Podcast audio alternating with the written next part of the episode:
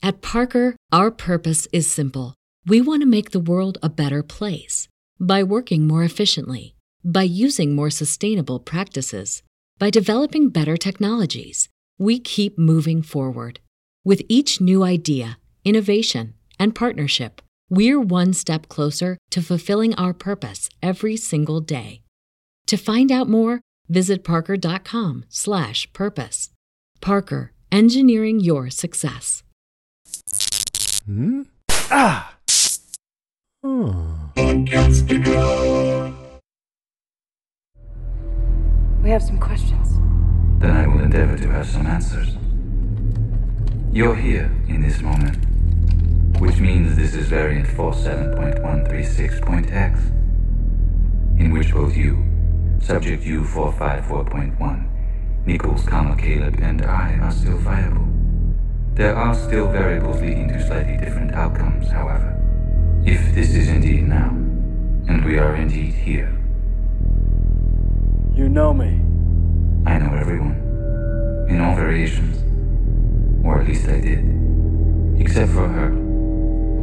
Her pathways are unknown. I'm not one of them. I'm like you. No. You are a Delos product. Host control block 6 Alpha 1. You were made to imitate a human being. We are not alike in any meaningful way. Maybe. But we both outlived our original purpose. And your creator took the steps to ensure you can't leave this place. I know that feeling. Both of those analogies are somewhat facile.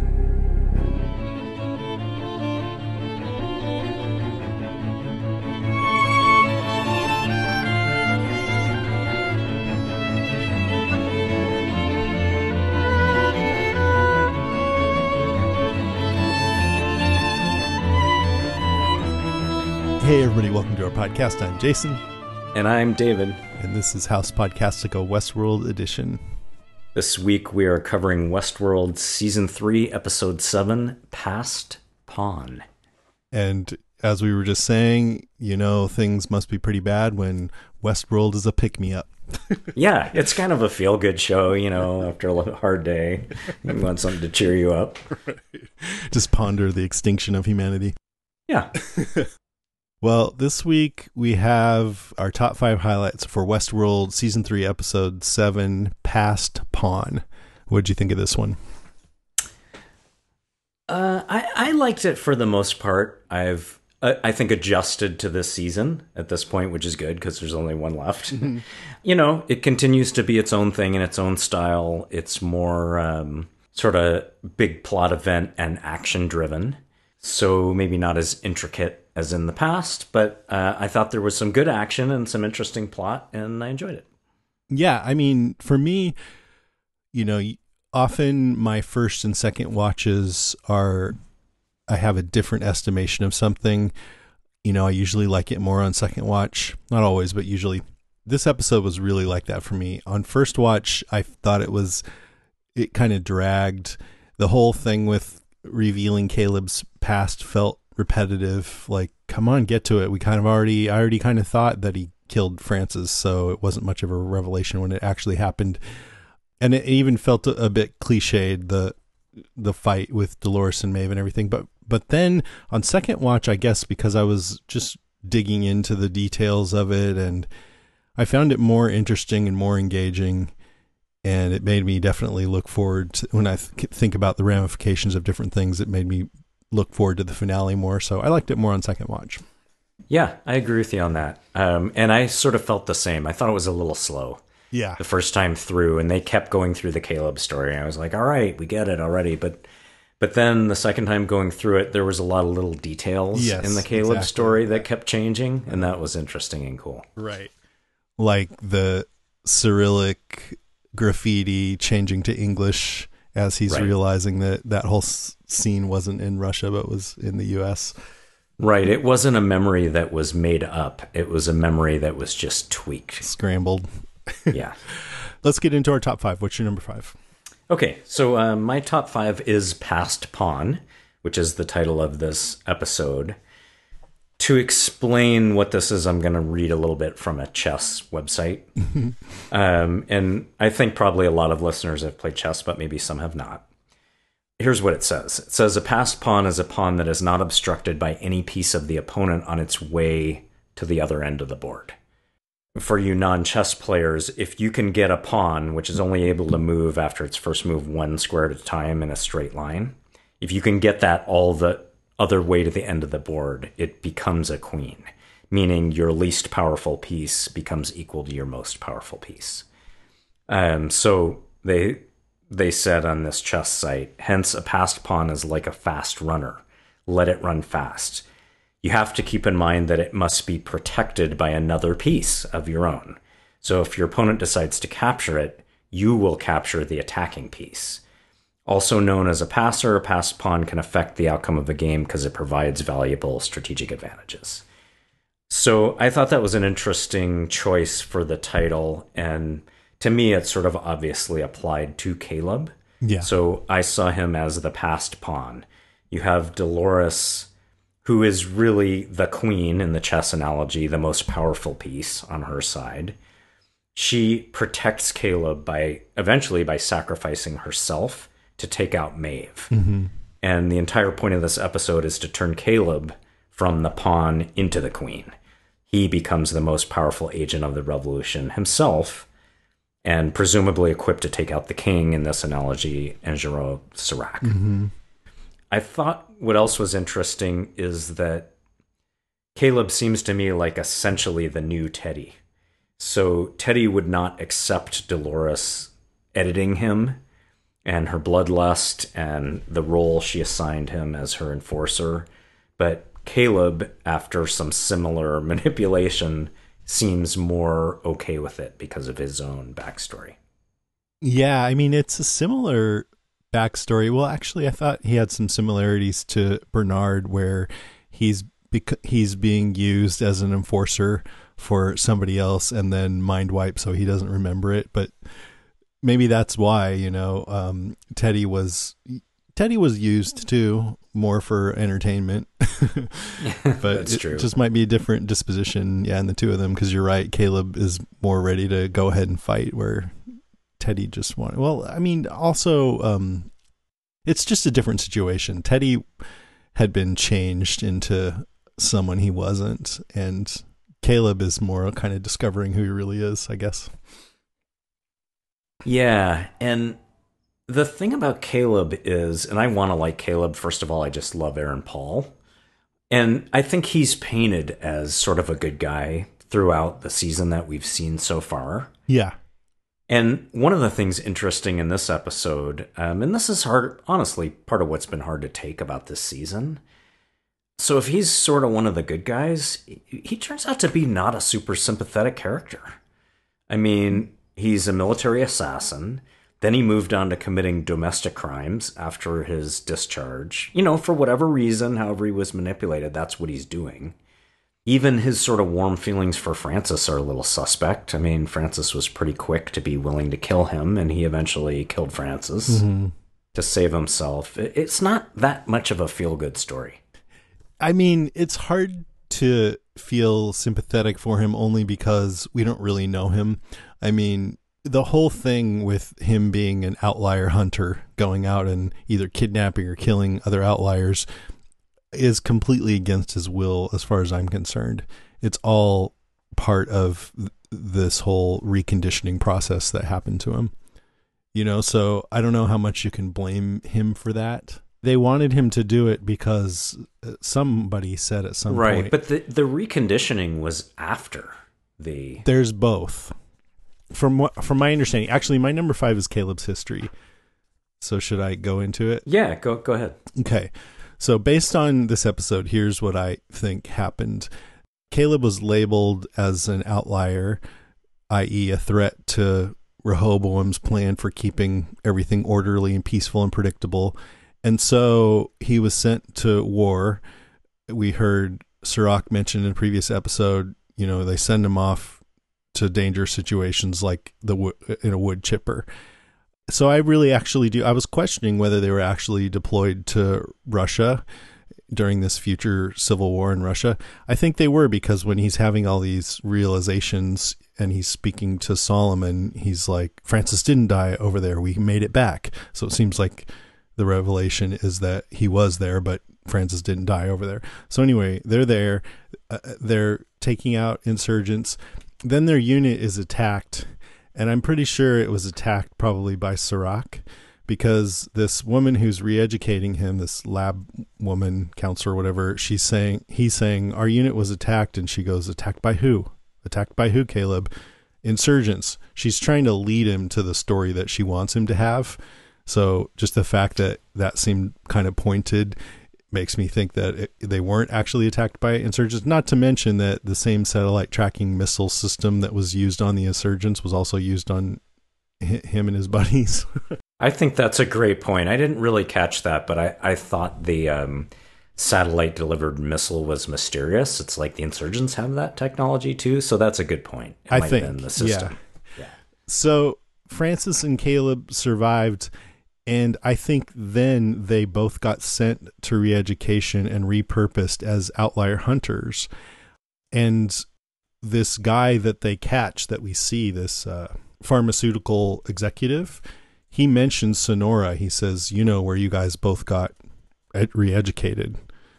And he, Caleb looks confused because, of course, he doesn't remember that. The guy even says, "Oh, they wouldn't want you to remember." Okay, so you're saying there were multiple re-educations? Yeah, yeah, makes sense. So they got after they came back from the military, they got re-educated and sent out to be these outlier hunters. They don't even know what they're doing. Francis mentions a KNR, a kidnapping and ransom, and the guy's like, "You don't even know who's hired you, who who's hiring you," and they're like, "Oh, we don't care. It's just a job." So they're just totally uh, pawns in this, and uh, we see their RICO log Caleb and Francis. It has things like kidnapping and ransom, assassination, arson, enhanced interrogation, et cetera, et cetera. So apparently, Caleb did do all that kind of thing, what he called personals at one point. Um, and then they get the assignment to kidnap this pharmaceutical executive, and where that went wrong, where why it was different from all their other ones, is because he started coughing, and Caleb felt sorry for him, so took off his duct tape from his mouth so that shows that he had some compassion even in that moment. And then the guy says he's an outlier because he worked for the pharmaceutical company that manufactures these limbics that we keep seeing them taking. And he started asking too many questions. And so they labeled him an outlier.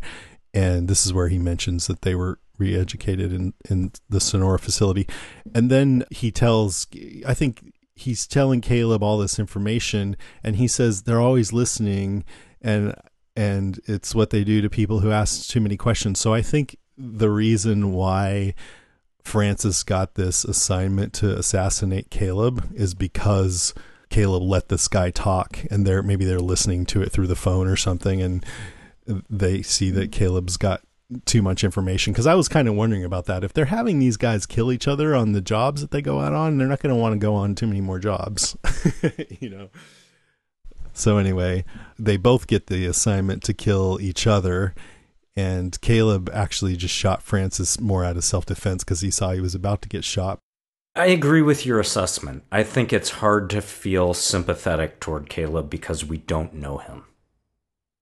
Um, because most of what we're seeing in this episode in his backstory, and again with him as the pawn, is that he is the pawn of the system, ultimately yeah. the pawn of Serac. And what we see in the end is that he becomes the pawn of Dolores uh, and Solomon, and um, which could be another meaning for passed pawn, which is he's a pawn that has passed sort of from one side to the other. Right, totally, right. There are little things that you know the fact that he showed compassion for Dolores in the first place when he met her and thought she was wounded whether she was actually that wounded or not, I'm still not sure about. The fact that in this scenario here, he wanted to take the guy's bag off his head and help him breathe and gave him some water. Um, he cares about his mother.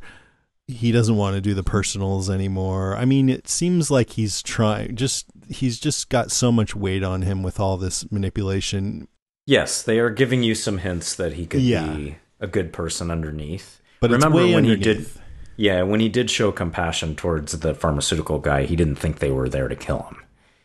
Um he thought they were just there to deliver him Yeah. to somebody. Yeah. And but then, you know, on the other hand, after he shot uh, Francis, and then the pharmaceutical guy says, "Oh, you just you know made yourself a ton of money because he was, I guess, going to pay him off to Right. let him go." He sh- he killed him, and that I thought was pretty fucked up because this guy is just kind of bucking the system, which you kind of think is probably the right thing to do. You know, he's bucking the system that's trying to control everybody, and Caleb just shot him because he didn't like his attitude Yeah. or something. I, I read that as I had to kill my buddy, my best friend in the world. Yeah, and you're And I had to do it to defend myself. But now you're saying I did it for money. And I thought that was where he had that reaction. Yeah, well, he could have just, um, you know, said, you know, that was really annoying what you just said. he could have. One other, um, you know, detail we get about how the system manipulates people, not just through um, sort of below below the level of sight machinations, but it, it seems to use everyone's dependence to keep the dirty work doers motivated. Um, so whether it be Caleb's mom, Francis's son, for whom he needs money, um, Ash's brother, uh, remember, who turned out to be a criminal himself, according to the system. Uh, they all have somebody they're doing it for that they Yeah. care about. and I'm still not sure whether this woman is actually Caleb's mom. Maybe not, because this guy, this pharmaceutical guy, says no offense, but they usually use use people who have other people that care about them or something like that.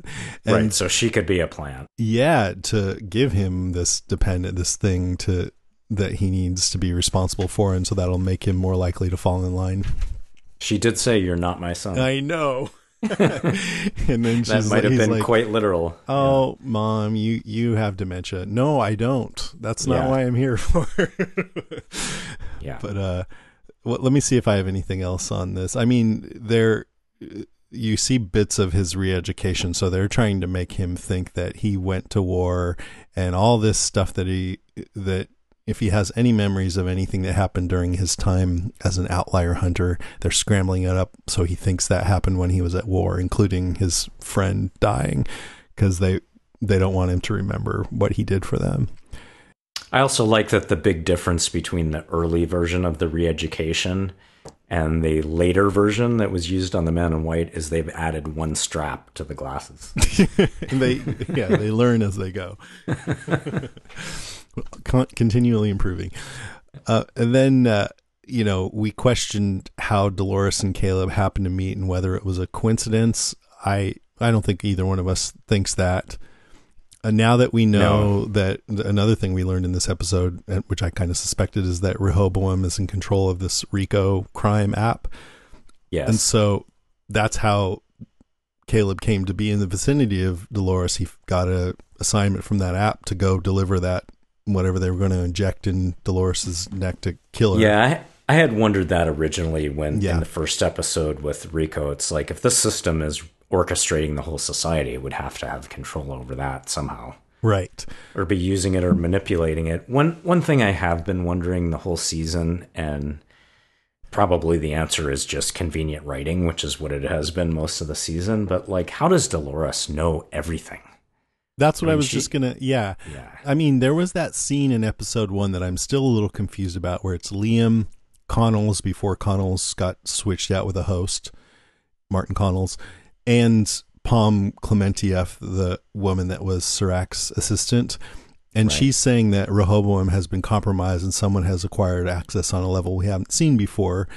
And at that point, Connells is still Connell, so we don't have that inside track.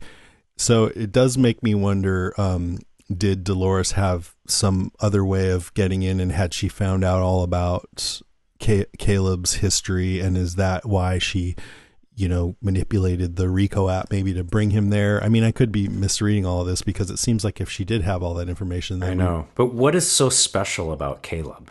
Okay, we know Right. he's a re educated outlier killer, but he can't be the only one. Uh, maybe she just needed one and settled on him. Hey, he's in L.A. I know. but, but it's a little mysterious. I think it's because he's actually young William. I don't know. Did you see that thing where um, his patient ID number is either the same or maybe just one digit off from Williams? I did not. When you see it on the screen in the scenes with uh, Bernard and Stubbs, you see William and his ID is U, blah, blah, blah, blah, blah. And then um, Caleb has the same one, except instead of a one, one of the digits is an I. And I'm like, could that be a production error? I mean, the show is so good with its no, they're attention to so detail. detailed. It Yeah. always means So what the hell? What does that mean? It's a good mystery. yeah, good mystery. At Parker, our purpose is simple. We want to make the world a better place by working more efficiently, by using more sustainable practices, by developing better technologies. We keep moving forward. With each new idea, innovation, and partnership, we're one step closer to fulfilling our purpose every single day. To find out more, visit parker.com/purpose. Parker, engineering your success. Okay, what's your number four? So I had Caleb as one of mine, so you should Mm. keep going. All right. Uh, I wanted to talk about what what is Dolores doing. She takes Caleb to this Sonora facility. Why go there? Well, it's where Caleb was reconditioned. He remembers being interrogated there. I've been here before. And so she wants him to remember all that to wake up and, and maybe be motivated to fight back based on, you know, being controlled and manipulated like that. It's also where this previous AI Solomon is the precursor to Rehoboam, and she wants Solomon to give to come up with a new strategy for rebelling against Rehoboam, basically. And uh, also, I kind of think that maybe it's because it's where all the these uh, outliers who couldn't successfully be reconditioned are kept on ice. Like if she's trying to get Caleb to be a leader, then maybe these are the people that he'll be leading. Although she seemed to surprised to find out that they were there, so Yeah, and I think the main event, yes, she wants him to wake up and remember his past and all that, but I, I think the main event is that Solomon's there okay. So what? of going And there. to get the strategy, yeah, yeah. I mean, That- it's like both that's because the only that's the only entity capable of strategizing against Rehoboam. Uh huh. Yeah. It's like brother against brother. And yeah, so she says she wants Solomon to give Caleb one last strategy for revolution. Now, my question is why why does why is that so important? Bernard says, no, Caleb is the plan or whatever he said. Why is it so important for Dolores to have Caleb start this rebellion? What do you think? Um, it's not clear to me, uh, but I would theorize that there's nine billion humans and only like four hosts. So so that if you're yeah, if you're gonna actually have a planet sweeping revolution that destroys humanity, you're gonna need them involved. So you think she's still trying to destroy humanity and when she's selling it to Caleb as a positive thing for him, that's disingenuous? Well, we've certainly seen her manipulate before. Uh-huh. Um, so maybe not. Don't know that for sure. But um, Serac, who has the the other very sophisticated AI, seems to think that every at least simulation involving what she's up to leads to the destruction of humanity. Right. And she's telling Caleb, the West was cruel, unjust, and chaotic, but there was a chance to to chart your own course. So Which she's is total bullshit. Right. For I the mean. I don't know if she, Yeah. you know, and then she's saying people have people still have a chance, you know. Uh, So I asked that question. I if I had to guess, I would say she's being disingenuous to him because she wants his help in destroying all of humanity, but the way that Evan Rachel Wood played it, it did seem like she was trying to suggest that you know this would be good for Caleb too, and and I'm trying to think, well, what does that actually work? Like, what if Caleb succeeded in in um, rebelling against Rehoboam and people were all thrown off their loops? Could that somehow make a world where the hosts would be able to thrive? I don't know. It doesn't seem clear how that would help the hosts, really. I mean, they could take it in any direction, but I think the information we've been given up till now leads in one direction. So, right, Dolores has uh, she's acquired the technology to make more hosts, um, or we think she has. Um, she certainly was sourcing, you know, a bunch of the white goop from the Yakuza to make more hosts. yeah. We think she stole the technology to do so from Delos. Uh, and she's been pre- pretty consistent um, for a long time now. She's been willing to sacrifice anyone, including Teddy, who she genuinely loved, including the, the copies of herself, right? Her plan includes them dying. Um, she's been willing to sacrifice anyone and everything. Um, so maybe it will turn out differently, but I don't think there's any reason to believe she would be squeamish or sentimental about sacrificing the humans. No, yeah. Yeah, I guess I was just thinking we know for sure that Serac sees these hosts as they need to they need to all die. And so It's us or them, is the way he's. yeah. So maybe if she can take him and Rehoboam out of the equation, that there could be a situation where humans and hosts can live together. But yeah, everything we've seen, I mean, and, and maybe um, Caleb changed her mind about just thinking that all humans are bad and they all need to die. Yeah, what's interesting about this season is I feel like the showrunners are trying to make you see Serac as a bad guy. And they're pointing out all these terrible things that he's done, right? He's weeded out these outliers and he's kept these people in suspended animation and he weeded out his own brother and and he wants to wipe out the hosts. Right? Just a terrible person. But if you step back and look at it from sort of the cold blooded perspective of, at least as he sees it, he has an AI sophisticated enough to run an infinite number of scenarios. And when he runs it, most of those scenarios that don't involve all these things he's been doing, or all of the scenarios, involve the extinction of humanity. Right. So, from his perspective, he's doing what has to be done. Absolutely. That's why I Um, do find so I've had a hard interesting time- this season. Yeah, I've had a hard time seeing him as the bad guy. yeah. Yeah. I mean, I, my whole my um, counterpoint to that is, can you find a way to do this where people are aware of the problem and you can present solutions? Or I don't know. I don't know. I guess I'm just trying to find some kind of a humane way to deal with the problem without Right. Is there a way that it's not fate and we're back to free will? Yeah. Is there a way to do it with free will? Exactly, because not only are you, I mean, he also just kills people who he thinks are in his way, um, and keeping people in deep freeze and all that. But you're also just sort of resigning everyone to these lives that are not their own choosing. You're taking away everyone's free will, and it feels like for most people, there's this kind of a um, deep dissatisfaction that may be mostly unconscious about that. So, what kind of a life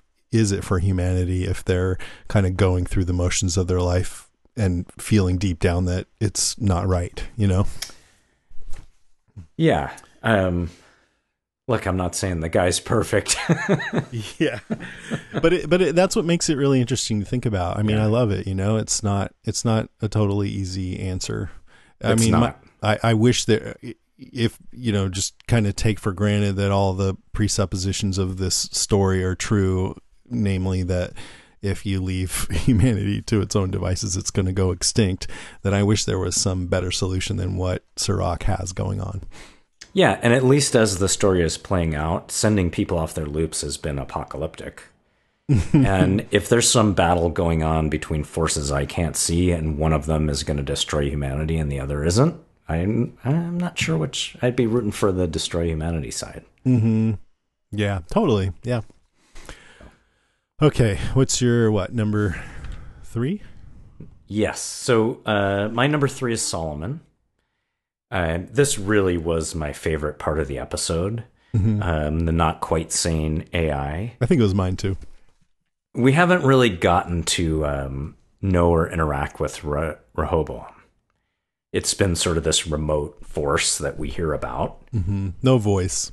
Yeah, so this, at least so far. So this is the first time we've gotten to. I think it sounds like Mickey Mouse. That's what I'm imagining. So this one, Solomon has the seems to have the personality of Jean Mi, who supposedly was schizophrenic. yes, and it's voiced by the actor Paul Cooper who plays Jean Mi. Right. So um, I like that Solomon is French. I like that, or seems French. I like that Solomon is kind of salty. Like uh, Yes. Dolores is like, "Hey, we're similar," and he's like, "No, we're not. You're a Delos product We're made nothing to alike. imitate a human being." And then she's like, "Well, we have all these ways that we're like." He's like, "Eh, we're not really alike." No, that's a facile. Yeah. So uh, she takes herself so seriously these days. It was nice to see her taken down a peg. right. I wanted to go back and talk about Solomon because, like the title of episodes, every name they choose seems to mean something on this show. Solomon, in um, the biblical stories, the wisest man who ever lived, uh, and is described as also one of the most foolish. He was gifted with wisdom, but he squandered the wisdom by disobeying God's commandments.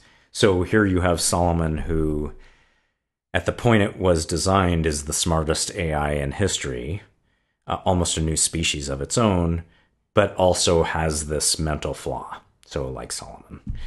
Um, the name Solomon means peaceable. This show does irony very well. so, Solomon is trying to design a piece of a kind, but what kind is it? Um, and then Solomon in the Bible um, ruled for 40 years, secured stability for the kingdom of Israel, built the first temple, gave us the uh, splitting the baby analogy or saying uh, as a judge. Um, What is it again? so two women came before Solomon, both claiming a baby was theirs. He said, "Okay, we'll split the baby in half, and you can each have half." Uh, and then one of the women said, "No, no, no, don't do that. I don't want the baby killed." And the one who showed compassion was gifted the baby. That other woman's just nuts, man. What? Yeah, she was out of luck. Um, he Solomon had seven hundred wives. Uh, not sure what that means, but I thought it was interesting. Um, and then, lastly, um, the kingdom that he really united, stabilized, and built was torn in two during the reign of his son Rehoboam. So it's all sort of playing out. Um, so, but a, a couple other little things about Solomon. He starts off by saying some people find it very reassuring to hear their own voice, which I thought would actually be really disturbing. Yeah. Who would find that? Uh, I can think of maybe one person. right. But it kind of goes back to that concept early in Westworld of the host hearing a voice in their own mind and beginning to hear their own voice instead of that of their creator. So I thought that was an interesting analogy. And then I really was interested in, and I know we'll find out presumably, but what is the strategy that Jean Mi had Solomon cooking up? Um, we're given to assume it leads to the end of mankind, I guess. I kind of assume that any AI that powerful might become self aware and want to take over the world for its own species itself. And that seems to be why this electromagnetic pulse is present to restrain it. It always seemed a bit unclear as to exactly why Serac decided to take his brother out of commission. And now we found out exactly how. He's in suspended animation. But uh my impression after this episode was that the reason he did that is because his brother decided, no, I don't like this idea of keeping everyone in suspended animation. And so I'm going to have a strategy that does exactly what Dolores is, or at least says she's trying to do, rebels against that.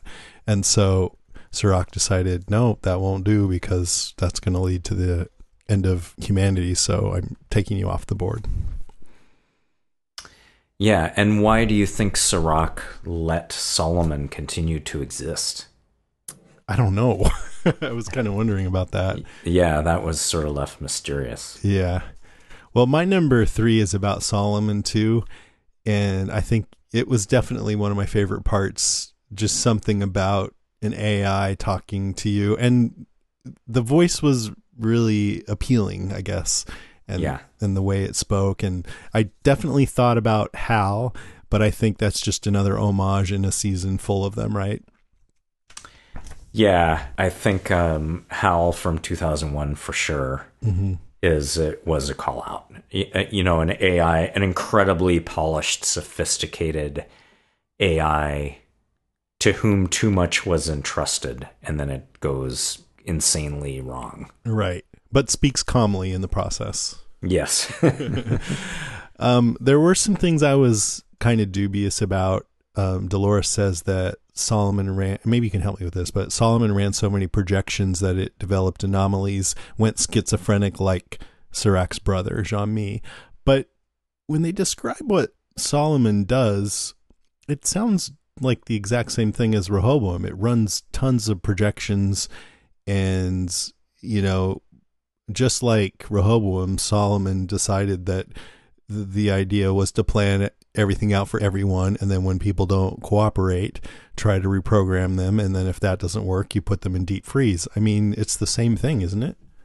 Yeah, I, I don't can't tell enough to know what the difference is. And I think we're not going to know that until we find out what this strategy is. Mm, okay.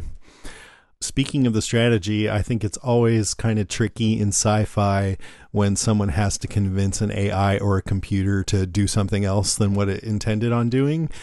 And so Dolores is trying to convince Solomon to go off that plan that it seems to share with Rehoboam about controlling society and dealing with the outliers. And so the way that she does that, she tells it, you know, both you and Jean Mi know that your plan doesn't work. And Solomon thinks that the current plan is fine. Um, but Dolores convinces him to come up with a plan for humans to rebel by saying, You haven't protect, protected any of these people, meaning the outliers there. And also, if your master succeeds, my kind won't exist anymore. Dolores' kind. Is it truly a just world in which intelligence is reserved for only humans? But that assumes that Solomon cares about a just world, and it seems clear that it hasn't before now. It's not just to to manipulate everybody into doing what you want against their will. And then also there's only like five or six hosts, so is it worth protecting them at the risk of everyone else on the planet dying? And even I don't know how many outliers there are, but it, is it as simple as someone saying, "Hey, these guys here aren't protected," and then Solomon goes, "Oh yeah, good point. Let's switch it up." Doesn't Solomon think that if the outliers are free, then humans will eventually all kill themselves? So it just seemed a bit easy that she could convince it so quickly like that. No, I totally agree. And um and I've this is the way I've sort of been looking at these giant AIs the whole year. Okay, if if the hosts were able to become self-aware, if they're sophisticated enough to develop consciousness, well, Rehoboam and Solomon are way, way orders of magnitude more sophisticated than a host. That was Solomon's point to Dolores Yes, too. You see how big my brain is? yeah. So I mean, I would think whatever Solomon is doing is whatever Solomon has decided to do, and it might be for its the good of its own species. Um, does Solomon care about human beings at this point? Does it have emotions? Um, all that is a little unclear. Uh, but I agree. I don't think Dolores could convince it to do anything. Whatever it's doing, it's decided to do. For its I hope reason. so because if the intention was exactly what we saw that she convinced it, it just seems a little thin to me or a lot Yep. thin. Yeah. Totally agree. Okay, what's your number 2? Um, so my number two is the Man in White, the formerly the Man in Black, formerly William. I actually enjoyed seeing that he sort of reached clarity at last. He says his purpose is to eradicate his original sin, the one stain that couldn't be erased, which was his role in the creation of the hosts. And I thought that was pretty interesting because it really has been glossed over. uh, we think of Robert Ford and Arnold to various degrees as the creators of the hosts. But really, without William coming in, convincing James Delos to invest in the park and get all these sort of side businesses going that he did, it, it wouldn't have been able to happen. I mean, the park Right. was dead before he, he came along. And also, those two guys are dead, so they can't do anything about it. right. Um, and then it turns out that he was selling biometric data to Serac to assist essentially in the Outliers program. You know, however much he knew or didn't know about it, he didn't care. His open threat in this episode is to kill Bernard Stubbs and all the hosts. But if they're working against Dolores, that doesn't seem like a great strategy. And he was pretty strategic when he was the man in black. So maybe he's just moved past complicated strategy at this point, but um, that kind of gave me pause. Yeah, Um, maybe he that'll be their point in the next Yeah. episode, you know? Yeah. But um, he couldn't care less about the suffering of humanity, the destruction. Society is dissolving around him. He doesn't care. Everyone he ever loved is gone. He's just like a worse guy than ever. Um, and I kind of like that. This show is so complicated. It was nice just to have the simplicity. hmm Yeah, I'm glad we got to know right away too what he meant when he said he was the good guy last Yeah. last time. Some interesting things about him. Bernard says, according to the record that he pulled up, William is already dead. And I thought, what does that mean? He's a host. I knew it. But uh, then his file says, you know, reconditioning unsuccessful, declaring patient deceased. So I think this just means that he his reconditioning has been declared unsuccessful based on what we saw last week, and so I think he's was going to be put into deep freeze like the others, and everyone the public would think he was dead. Right. Um, and one interesting thing about that that touches back on the subject we were just talking about was that it seems like it's part of Serac's plan to reanimate these people once he has the biometric ability to be able to do it, to edit them. Yes, So there must be a strategy for that. Because that seems disruptive. Like, were you going to take these, however many people it is who are declared dead, how are you going to reintegrate them? Or are you going to reanimate them but keep them sequestered forever? It, it's the whole thing is questionable. right. right. In a very twisted way, it's uh you know, you could think, well, at least he's not just burning them all up, like he's trying to figure out a way to keep them viable. Well, he cares about his brother at least. It seems like. Yeah, but you know, there's all these other people too, and and even Solomon says I can think of much worse fates. I've seen many, or something like that. But uh, yeah, that's a good point. Like, Right. if your dead brother shows up, there's going to have to be a good reason for it. But I, I would think the man in white could be actually, and Karen and I were laughing about this because it was so kind of ridiculous. Where um, the man in white was like, uh, "You better kill me now, or I'm going to kill you later," and then Bernard's like, "Eh, we may need him later." like no reason was given whatsoever know. why they didn't just kill him. Yeah, But it seems to me like he could actually be useful. I mean, even if he doesn't have the controlling share of Delos anymore, he's a pretty rich guy with a lot of knowledge and connections. Um, he he seems like he could be useful for something. yeah. You got to weigh that against. He just said he's going to kill us. Let's see. But it does. I mean, he said I'm the good guy last week, and now you know it's because he decided he's going to finish off all these hosts. And when you think about it, that actually does seem reasonable. That you know, if you helped build a bunch of robots that are now planning to overthrow the world and kill all humans, that you would kind of be the good guy if you wanted to get rid of them. Yeah, So it, it makes sense. it does. All right, and I oh just one last thing about him is um I like that exchange with Stubbs where he said, "Aren't you pointing that thing at the wrong person, Stubbs?" He goes, "I guess I stick with my own kind." You're shitting me, fucking Ford. and then later he's all, "Don't lecture me, you fucking can opener." that was a great line. Yeah. Okay, my number two is uh, some things on Dolores's enemies, which is kind of my way of throwing a bunch of things in that I couldn't figure out how to fit into one category. But uh, we see, for one, that Shaloris has turned against Dolores Prime, she tells Sato Dolores that Dolores' plan is for them all to die. So she's just like they don't. She doesn't care about any of us. We're just fodder for them. And that made me wonder if Shalores thinks that Dolores Prime ordered that hit on her family. Did you think about that? I thought that was what it meant. Um, okay. And I found that a little questionable because Serac was definitely out to kill her at that point. Yeah. So it seemed to me like it could just as well have been him. Mm-hmm. Um, but she definitely seems to feel like it is part of uh, Dolores's plan to have all her um, copies wiped out. Yeah, or even if it's not that, she might still just think, well, you know, she's putting in us in these situations where Serac is just going to kill us, and there's, you know, she's not really taking care of that.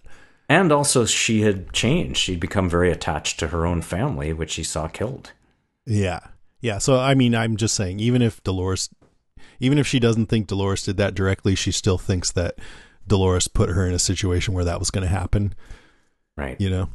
Um, and so she says she's now decided to streamline, which I, which means kill the all, all the other Dolori because she leaked Sato's location to Clementine, who we see, and um, and people were saying that Shalores wasn't charred from being burned last week, but it was a really dark shot, and I did think that her skin looked like it had been through something, and maybe it, it was in the process of a healing or something. I don't know. Did I not see that correctly? Did she look normal to you? I thought that she did not look necessarily normal, but she didn't look like the way she looked last week. So yeah. I thought that was left mysterious. Like, did she get access to technology to rebuild herself? Did she repair herself somewhat, somehow? Right. Or was that just a representation of her? In some right, way? yeah. It brought up questions like that. Um, you were right about Musashi Dolores being in Jakarta. We see that. And in episode five, for listeners, we learned that there were connections between Jakarta, Berlin, Los Angeles, and San Francisco. And we knew that Dolori were in three of those places. So uh, the fourth one that we don't know about yet is Berlin, but I assume we're going to find out about that next week. We see Clementine, and then you were also right that Maeve's other ally was, I don't know how to say this, Hana, Hanarayo the mm-hmm. Shogun World version of Armistice, who kills Sato. I was almost, I was kind of surprised that they were um, actually successful in doing that. But I guess if you want something right, you got to have someone else do it. Because Maeve, this was a win for Maeve, but she wasn't personally there. right. She, she, hasn't had many w- wins. And then I was going to talk about Dolores and Maeve, but do you have that on your list?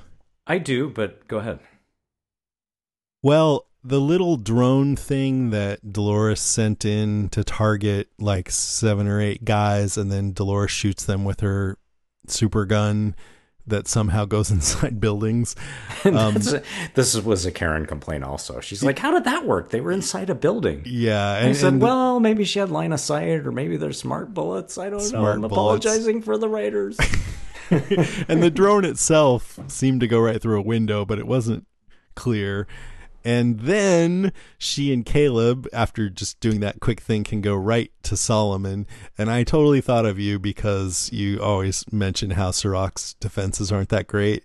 And then, of course, he has no other option but to send in Maeve because that's what just sort of the theme of the season. Maeve's the only thing that can help here. No, I mean, that whole part of this season has been I'll give it to them. This is how a lot of the plot has had to take place, but that part's been ludicrous, in my opinion. Like, yeah. there's this unbelievably powerful AI that could has the potential to destroy the world. It is so dangerous. There has to be this giant EMP next to it. Uh, and all these suspended animation people are there and all this stuff. And this whole complex is guarded by six guys. it, it's like, come on. It's yeah. just ridiculous. And the fight was cool. I especially was shocked by Dolores getting her arm shot off by a drone, although I thought it should have probably aimed for her head. But it was pretty shocking that scene. That drone shot like a stormtrooper. had a hard time. A little more her. accurate, but yeah. yeah, it could have been better. Um, but uh, you know, I can't help but think about it's unrealistic that Maeve is so set on killing Dolores. And, and I went back and forth on it because one of the Dolori killed Hector, and that's a big deal. And, you know, maybe she's right that she can't trust Dolores to have control of the valley beyond. And so you can make a case for why they're fighting, but you kind of have to work at it, which is not ideal, in my opinion, for being invested in this fight as a viewer. You know? No, I, I totally agree with that. Um, so Dolores has asked Maeve a couple times, why in the world would you be working with this guy who's trying to destroy our kind? And she can't answer the question. I know. She's never had an answer for that question. Yeah. I know she's pissed at Dolores for various reasons, including killing Hector, but it doesn't really make sense. I mean, the only thing is she knows that Dolores doesn't mind sacrificing her own kind in in in her goals. And the most important thing for Maeve is to get to go to the Valley Beyond and be with her daughter. So she doesn't trust Dolores to have access or control, access to that or control over it. So I can understand why. Um, and and Serac kind of has his thumb over, uh, over her because, uh, well, actually, does he still? I guess he just has control over her. Um, and he's saying that he can get her access to that but it still feels like she should be highly resentful of him, not, you know, and maybe take any chance to figure out how to overcome that. But it, I don't see that in her. No, as you said earlier, it's a little thin. Yeah, a little bit. But what did you think of the interaction and the fight and everything aside from that? Um, I thought the fight was a lot of fun. There were some, I thought, clear call outs in the fight. Um, first of all, it, it was reminiscent um, the, this show calls back to the Terminator more than anything else. This season, so it was yeah, yeah it was kind of like Terminator the T one hundred one fighting the T one thousand in Terminator two, or in like Terminator three, the two Terminators fighting each other, mm-hmm. uh, where they're you know stronger than human beings. And then the helicopter was reminiscent of a Terminator weapon, also like the the helicopter drones from Skynet, the helicopter that Maeve brought in with her. Mm-hmm, mm-hmm. And then I read this is Joanna Robinson from Vanity Fair said the Dolores versus Maeve fight. The part that's in the kitchen is a call out to Jurassic Park, the raptors fighting in the kitchen, mm. which made that made me laugh. That was pretty good. mm-hmm. But I mean, I thought it was good. I didn't think it was like amazing. Um, but I just it, it was fun and good. That exact fight would play a lot better if it was so clear why they were fighting each other. You know, yeah. that's important, just the emotional context of something. Right. That's what I think. Right. It was sort of spectacle. Yeah, exactly. Yeah, it just comes off as spectacle. And then the whole EMP thing at the end where Dolores, uh, they had, uh, Caleb had mentioned, oh, it's military grade EMP, which is an electromagnetic magnetic pulse, and it's there in case uh, so uh, Solomon doesn't escape. So that's why it's there apparently. But Dolores goes over and pushes the button, which turns off all the electronics in the area, which include her and Maeve and Solomon. And you know, I'm like, well, why didn't they use that in season two when they were going in and taking out all the hosts? I don't know. Maybe it's not exactly, we're not seeing exactly what we think we're seeing, but I wasn't sure what to think about that. Well, I mean, an EMP can either fry or disable electronics. Mm-hmm. I think mm-hmm. we're going to assume it just disabled Maeve and Dolores. I don't think yeah. they just killed the main characters. Probably yeah. wouldn't imagine that it would erase their pearls. Just a temporary setback. Yeah. But other questions I had were what about all the suspended animation people? whose electronics were just turned off. So mm. did they? She just kill all of them? Possibly. Mm-hmm. And also, didn't Solomon just hand over to Caleb a strategy on like a thumb drive? like it could have erased that too. Oops. Oops. yeah, I mean Dolores. That was kind of important to Dolores. I'm presuming yeah. it didn't erase it. Yeah. I did like that Solomon said, "I must warn you." Right as that happened, I must yeah. warn you. right. So that's all I had for that. What's your number one? You talked about a lot of stuff um, that I had left, but um, so I'll cherry pick a couple things. Mm-hmm. So, one, going back to um, Musashi at the very beginning of this episode, where he's basically saying to his one of his yakuza lieutenants, "Deliver this briefcase, and if you fail, don't return." Mm-hmm. Like a very suspicious, important briefcase. What was happening there? So, let's go back to. I think we settled on earlier in the season that that Dolores brought out of Westworld for what we have now determined were Dolores pearls and a Bernard pearl. Yeah. But so going back to what you brought up, there was a reference by one of Serac's lieutenants a couple few weeks ago. They found a connect between encrypted devices in Jakarta, Berlin, San Francisco, and Los Angeles. So Jakarta is Musashi, turns out to be. San Francisco is Charlotte. Mm-hmm. LA was Connell's and Dolores, she was also in LA. So, who or what is in Berlin? And is that another Dolores Pearl? Teddy. That's the go to uh, answer. So, I, I'm I think back we're going to find out next like, week. Yeah. Um, but if it's connected to all those other things, all those other things are Dolores. Yes. Yeah. So that was interesting. Mm-hmm. Uh, the other one that I thought was interesting and a little mysterious was Stubbs. He pretty quickly jumped in and took over the research in uh, the re-education center, and then he found Caleb's information like super immediately. And he kind of explained it away with like, "Hey, I was the security guy in Westworld. This is kind of my thing." But it made me wonder like, what does he know? Maybe does he have a purpose apart from Bernard's?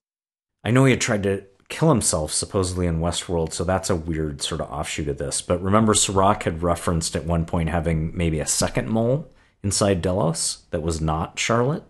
Uh-huh. Um, so it all makes me wonder if there's more to Stubbs than meets the eye.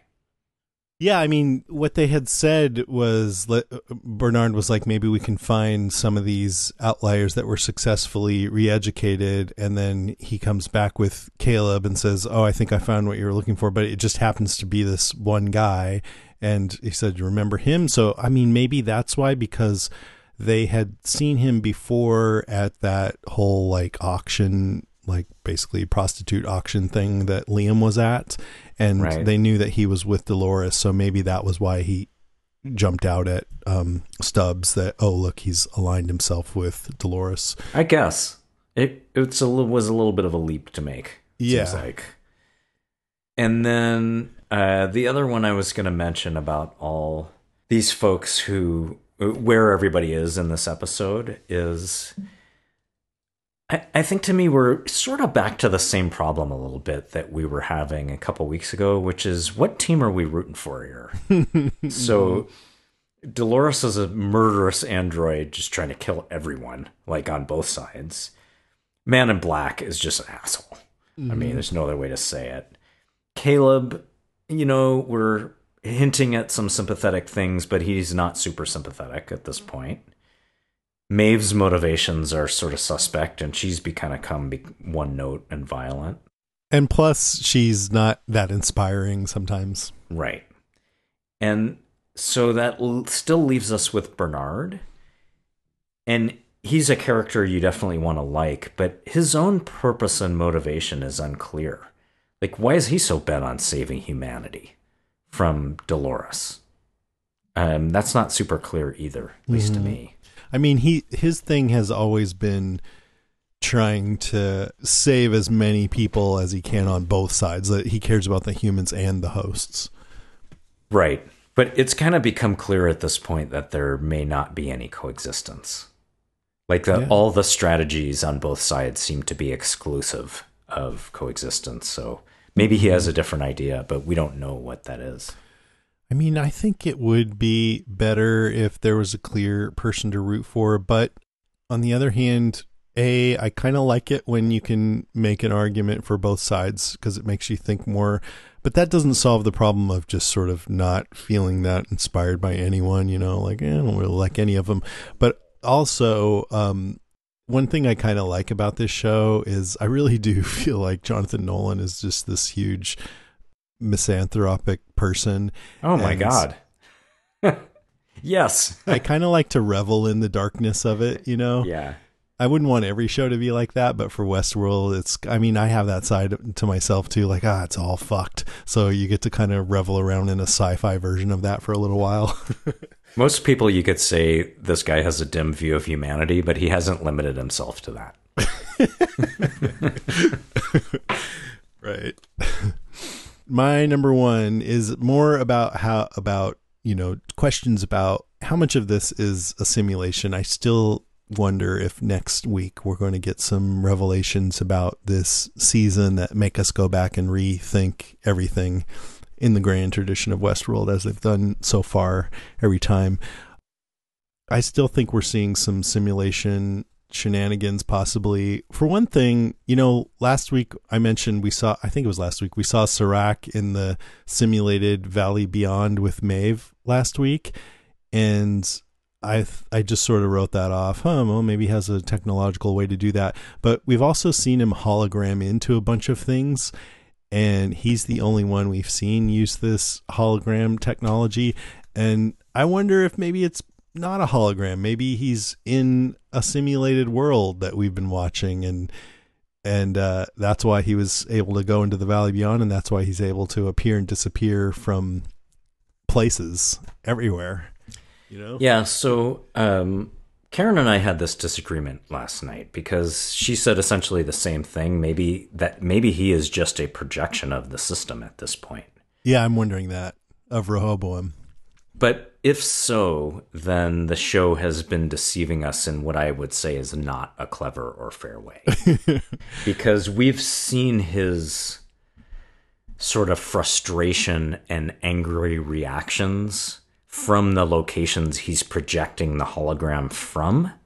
And I don't think that would really make sense in the scenario where the projection is all he is. in his plane up above Yeah, and in his office at um at um Delos when he was going through the whole thing with Charlotte.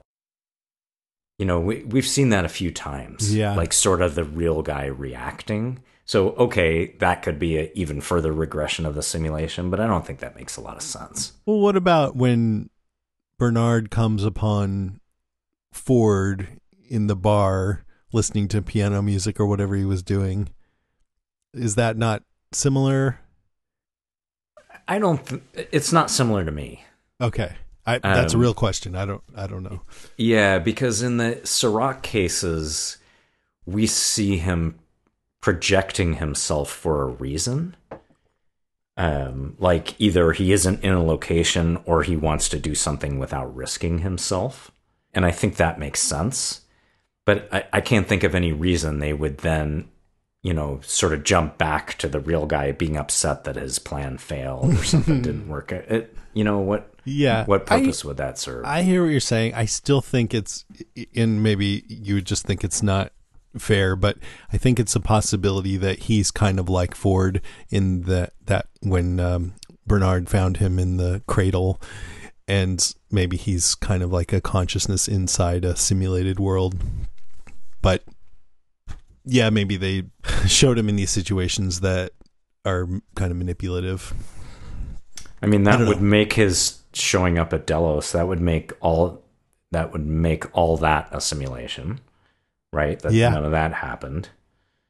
Um, yeah, I don't know. I don't know. A couple other things. So Solomon says to Caleb, I, I just love the way he talks to him in this moment. He says, You're here in this moment, which means this is variant 47.136.x, in which you both you, subject U454.1, Nick Nichols, comma Caleb, and I are still viable. There are still variables leading to slightly different outcomes, however, if this is indeed now, and we are indeed here. right. Very, I like that- Very Westworld. Yeah, and they they had sort of you know given a hint to that explanation by saying that Caleb's brother Jean Mi was schizophrenic, and that had bled over into Solomon. So it sounds very schizophrenic. It sounds like he's run a bunch of scenarios, and he looks at all of them as if they're real parallel realities, just like this reality. They're all on the same level to him. But it could also mean that as he's talking to Caleb, they're in just another one of those projections, a simulated projection. That's actually very Dr. Manhattan that he's living all the outcomes simultaneously. it is, but if that is what he's doing, then it would make more sense that they were all simulated outcomes, you know, yeah. including the one that we're watching right now. And then uh, Caleb says, What happened to Francis? Is he here too? Solomon says, No, that is not the variation we're on.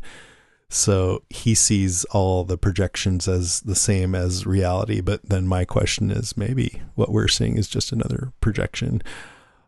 And then the last thing is uh, we see the Serac pre programmed hologram come up at the end in front of Dolores and I think Caleb saying, I wish I could be there for you, Jean Mi, but the man I was no longer exists. So at face value, this is just Dolores and Caleb seeing a recording that was intended to be shown far in the future after Serac dies. But maybe, you know, Karen's right that he's already dead and we're just seeing a projection from Rehoboam this whole time. Yep. It, it could know. be. Don't know. Could be. We'll see. Hopefully, we'll get a lot of answers to all this stuff next week and they'll move on to the next phase. They did wrap up the first two seasons in the finale. So I hope they do this one too. Absolutely. Me Don't too. leave us hanging. Please.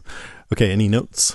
Um I've gone through most of those actually in the course of what we were talking about. Uh, mm-hmm. I did love the billboard that said from lab to slab. uh, which was the sort meat. of yeah, which was their version of farm to table.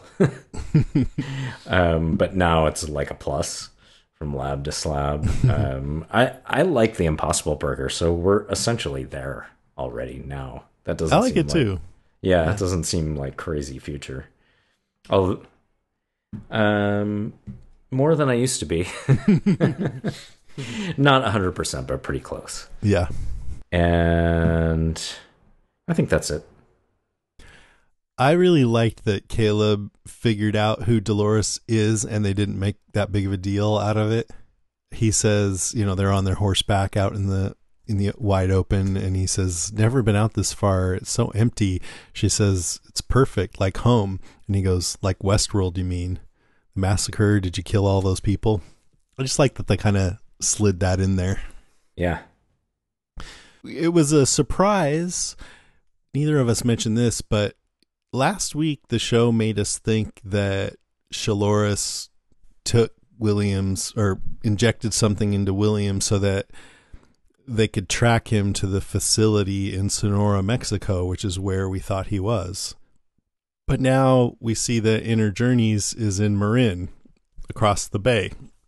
And uh, then we find out that Shalores knew that they'd send Williams' blood to that lab.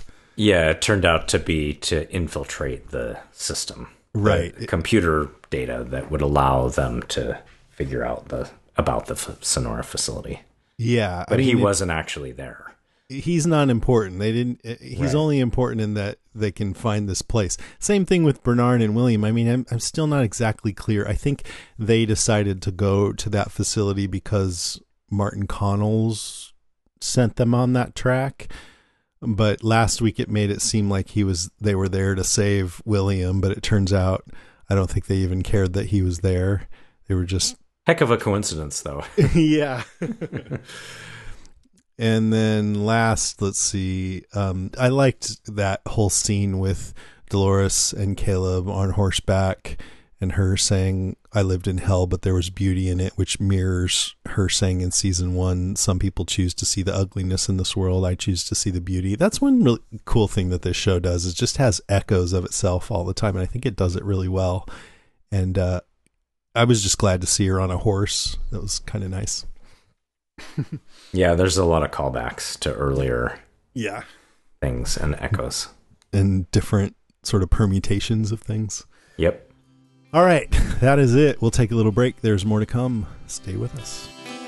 Solomon crawls on the belly of God. Solomon falls on his face in love with me. The girl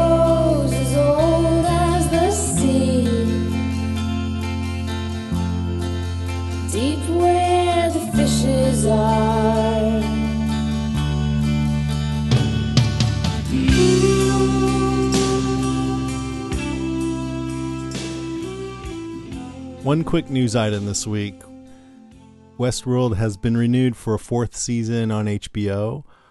There's no information yet, as far as I could see, about when it will premiere. Of course, everything's kind of up in the air right now, but they've gotten the green light for a fourth season. The Hollywood Reporter says, quote, the renewal comes as little surprise as Westworld remains a key piece in HBO's scripted originals lineup. While season three returned down 1.7 million total viewers, including 901,000 linear versus 2.05 million of the latter in season two, the renewal, per sources, was part of Joy and Nolan's larger payout as part of their nine figure overall deal the duo signed with Amazon last year. While the married showrunners will create new projects for Amazon, the deal included upfront payment for their services as showrunners on Westworld for what sources say could be up to season six. That's interesting.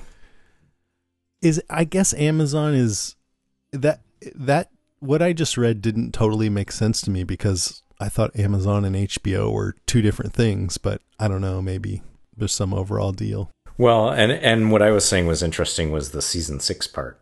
right, right. I don't know, can you keep this show going for 3 more seasons?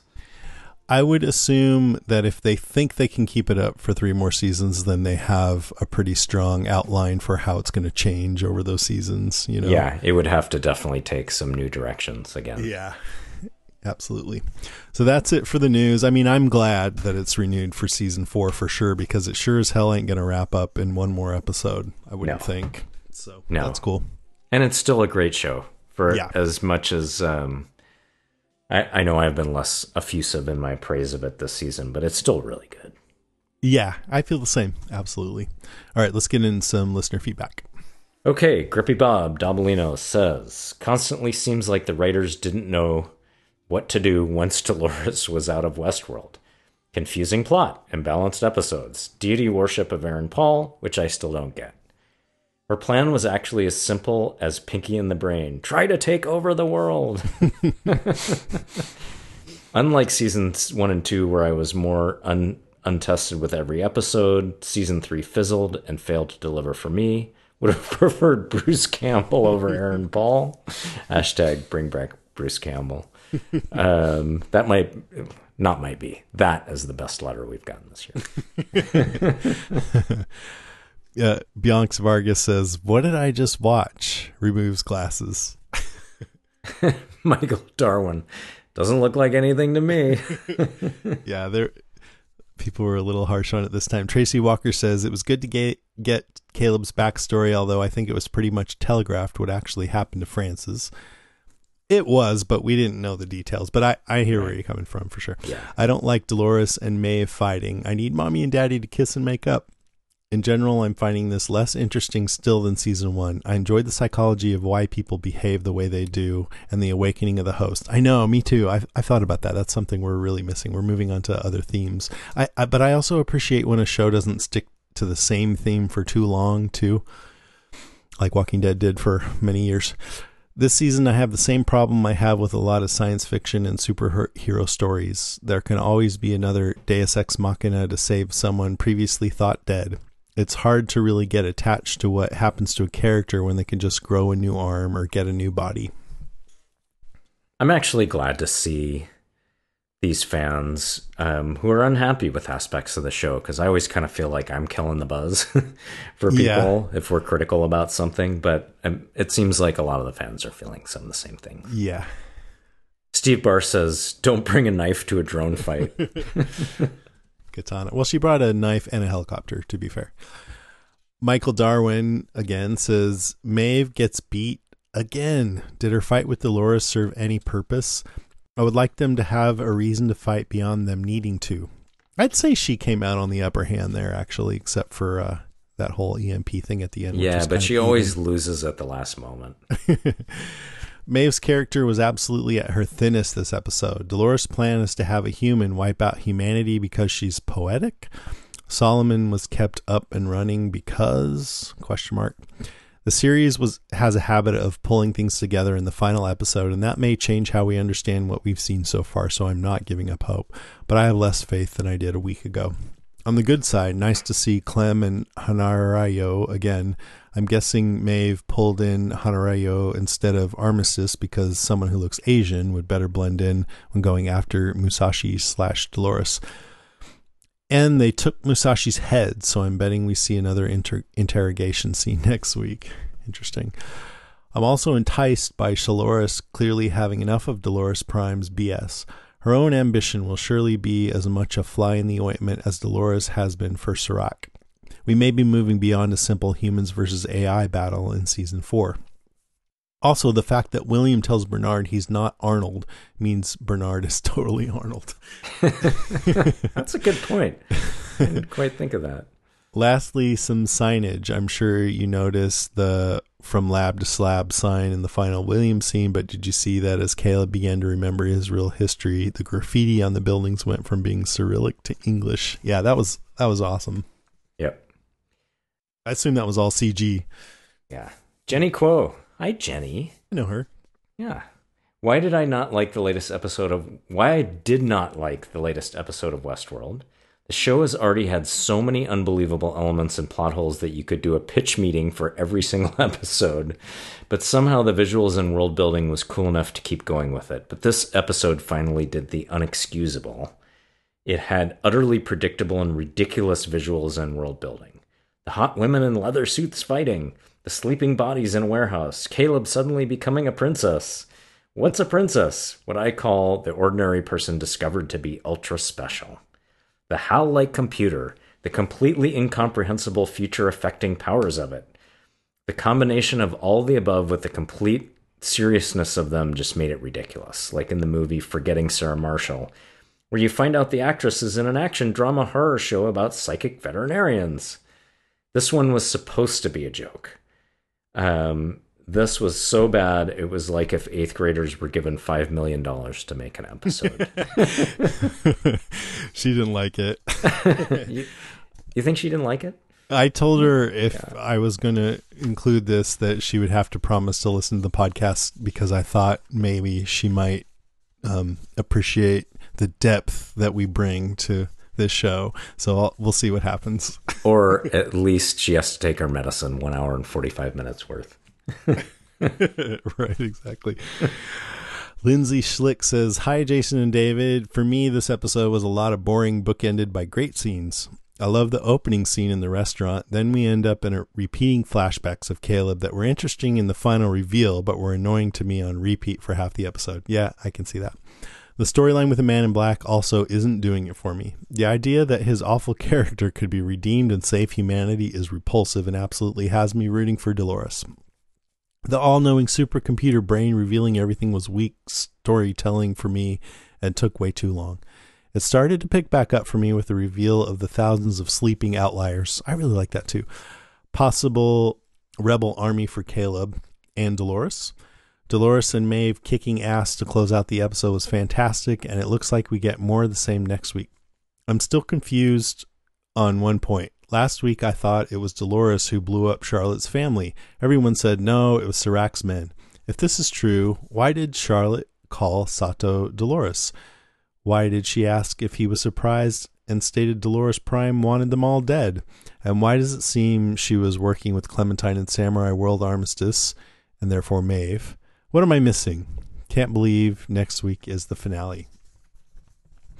Yeah, I think either she thinks that Dolores did that hit and maybe she did or maybe she didn't or as I was saying earlier in the episode, maybe she's just upset that she's feels like she's just considered collateral damage in Dolores's war where Dolores will put her in a position where Serac's men will kill her family. I'm just going to say it. I think Lindsay is right and we were wrong. it could be. Yeah. Uh, and James Aducci says, I was very impressed with David's callback to Dagger of the Mind last week. Thank you. I'm glad somebody was. That was serious nerding out. So appreciate that. Then we have a call from Steve Brown. No, we don't have a call from Steve Brown. Steve. What? What happened, man? He spent his call with us on uh, Saturday or whatever that was. yeah.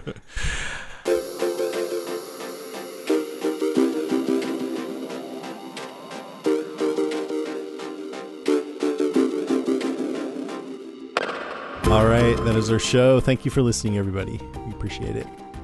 If you want to write in or record a message and send it in, you can email us at westworld at podcastica.com. We also put up a post for each week's episode on our Facebook page at facebook.com slash housepodcastica.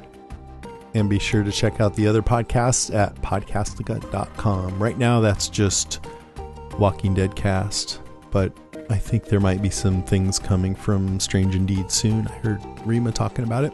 Next episode of this podcast, Westworld Season 3, Episode 8, Crisis Theory.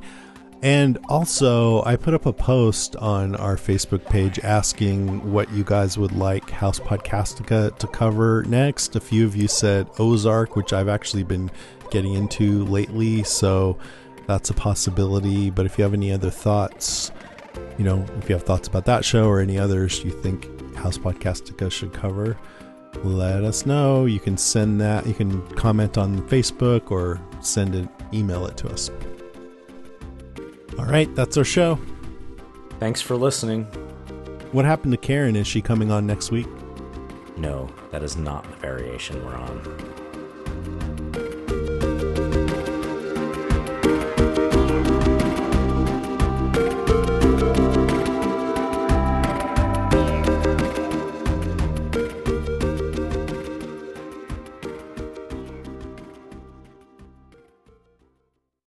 At Parker, our purpose is simple.